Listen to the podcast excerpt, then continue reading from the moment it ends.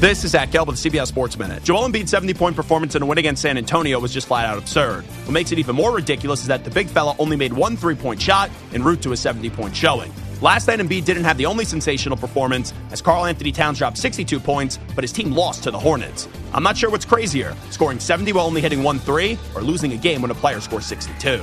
I'm Zach Gelb.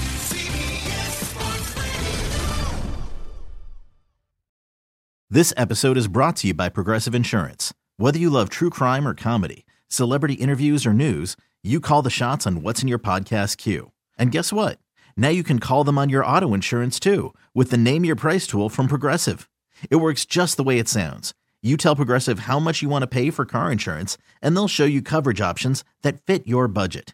Get your quote today at progressive.com to join the over 28 million drivers who trust Progressive.